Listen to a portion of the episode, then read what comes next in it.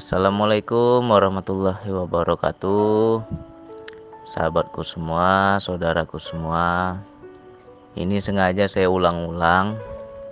Ya itu kan Ilmu itu harus kita ulang-ulang ya kan? Jangan ada kita bosan. Biar kita juga ingat.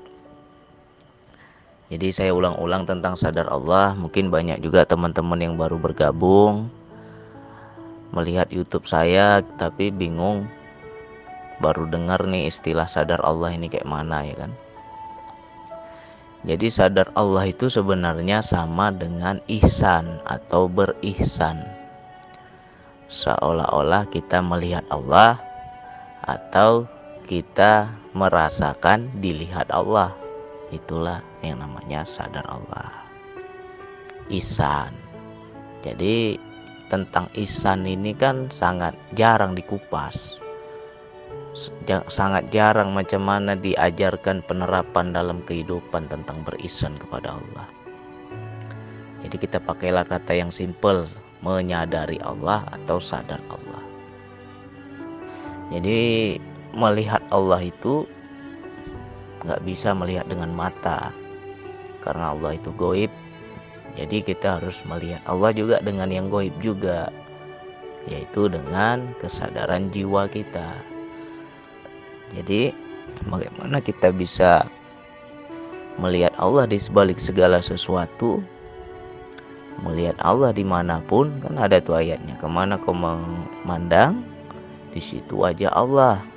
Makna wajah Allah ini apakah Allah punya wajah? Bukan itu maksudnya. Makna wajah Allah itu ya adalah kita menghadap ke zatnya.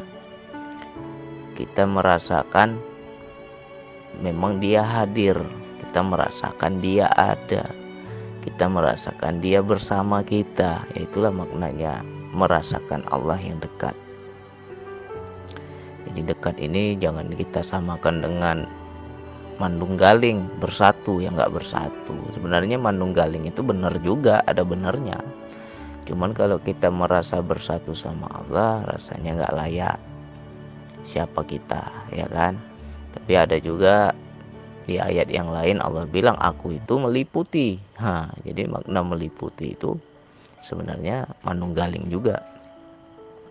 Jadi ya pelan-pelan lah kita pelajari pelan-pelan nanti akan paham. Walaupun berbeda bahasa, berbeda istilah, berbeda pemahaman, kalau kita memang sudah rasakan sendiri nanti kita akan terbuka. Oh, ternyata begini maknanya. Jadi ya pertama untuk mencapai ke berisanan ini ya kita pakai metode zikir nafas.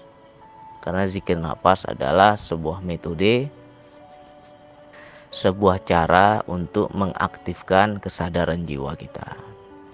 Sehingga ketika kesadaran jiwa telah aktif, maka di situ kita bisa mencapai yang namanya isan.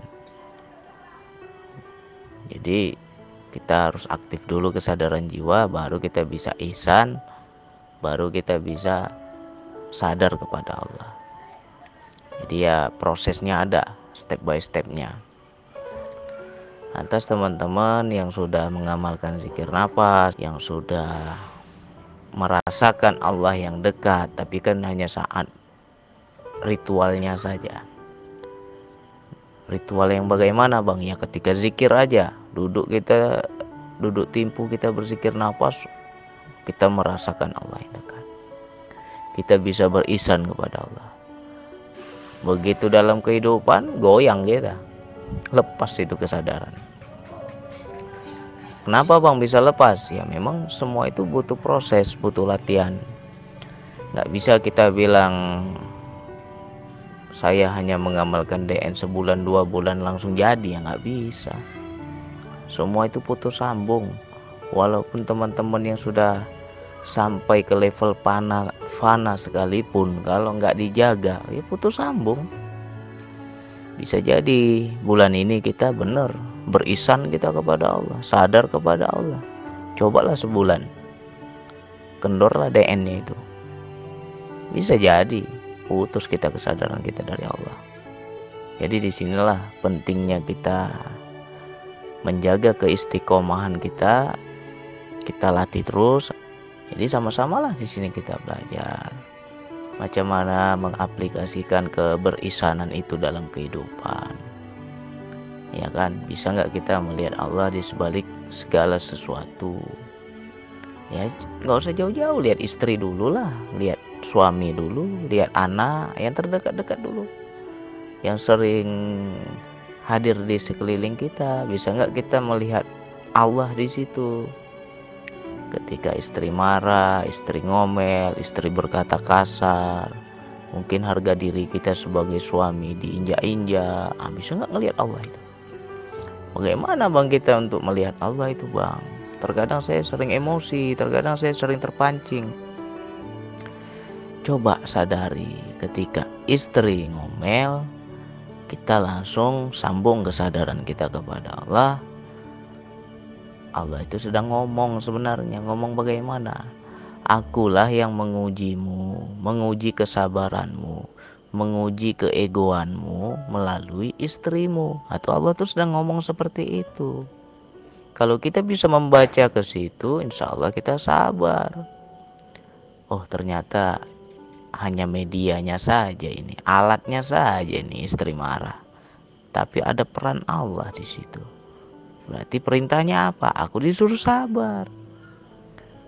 Perintahnya apa? Ya aku jangan ku pakai egoku, harus ku lepas egoku gitu. Itu hal-hal terkecil lah.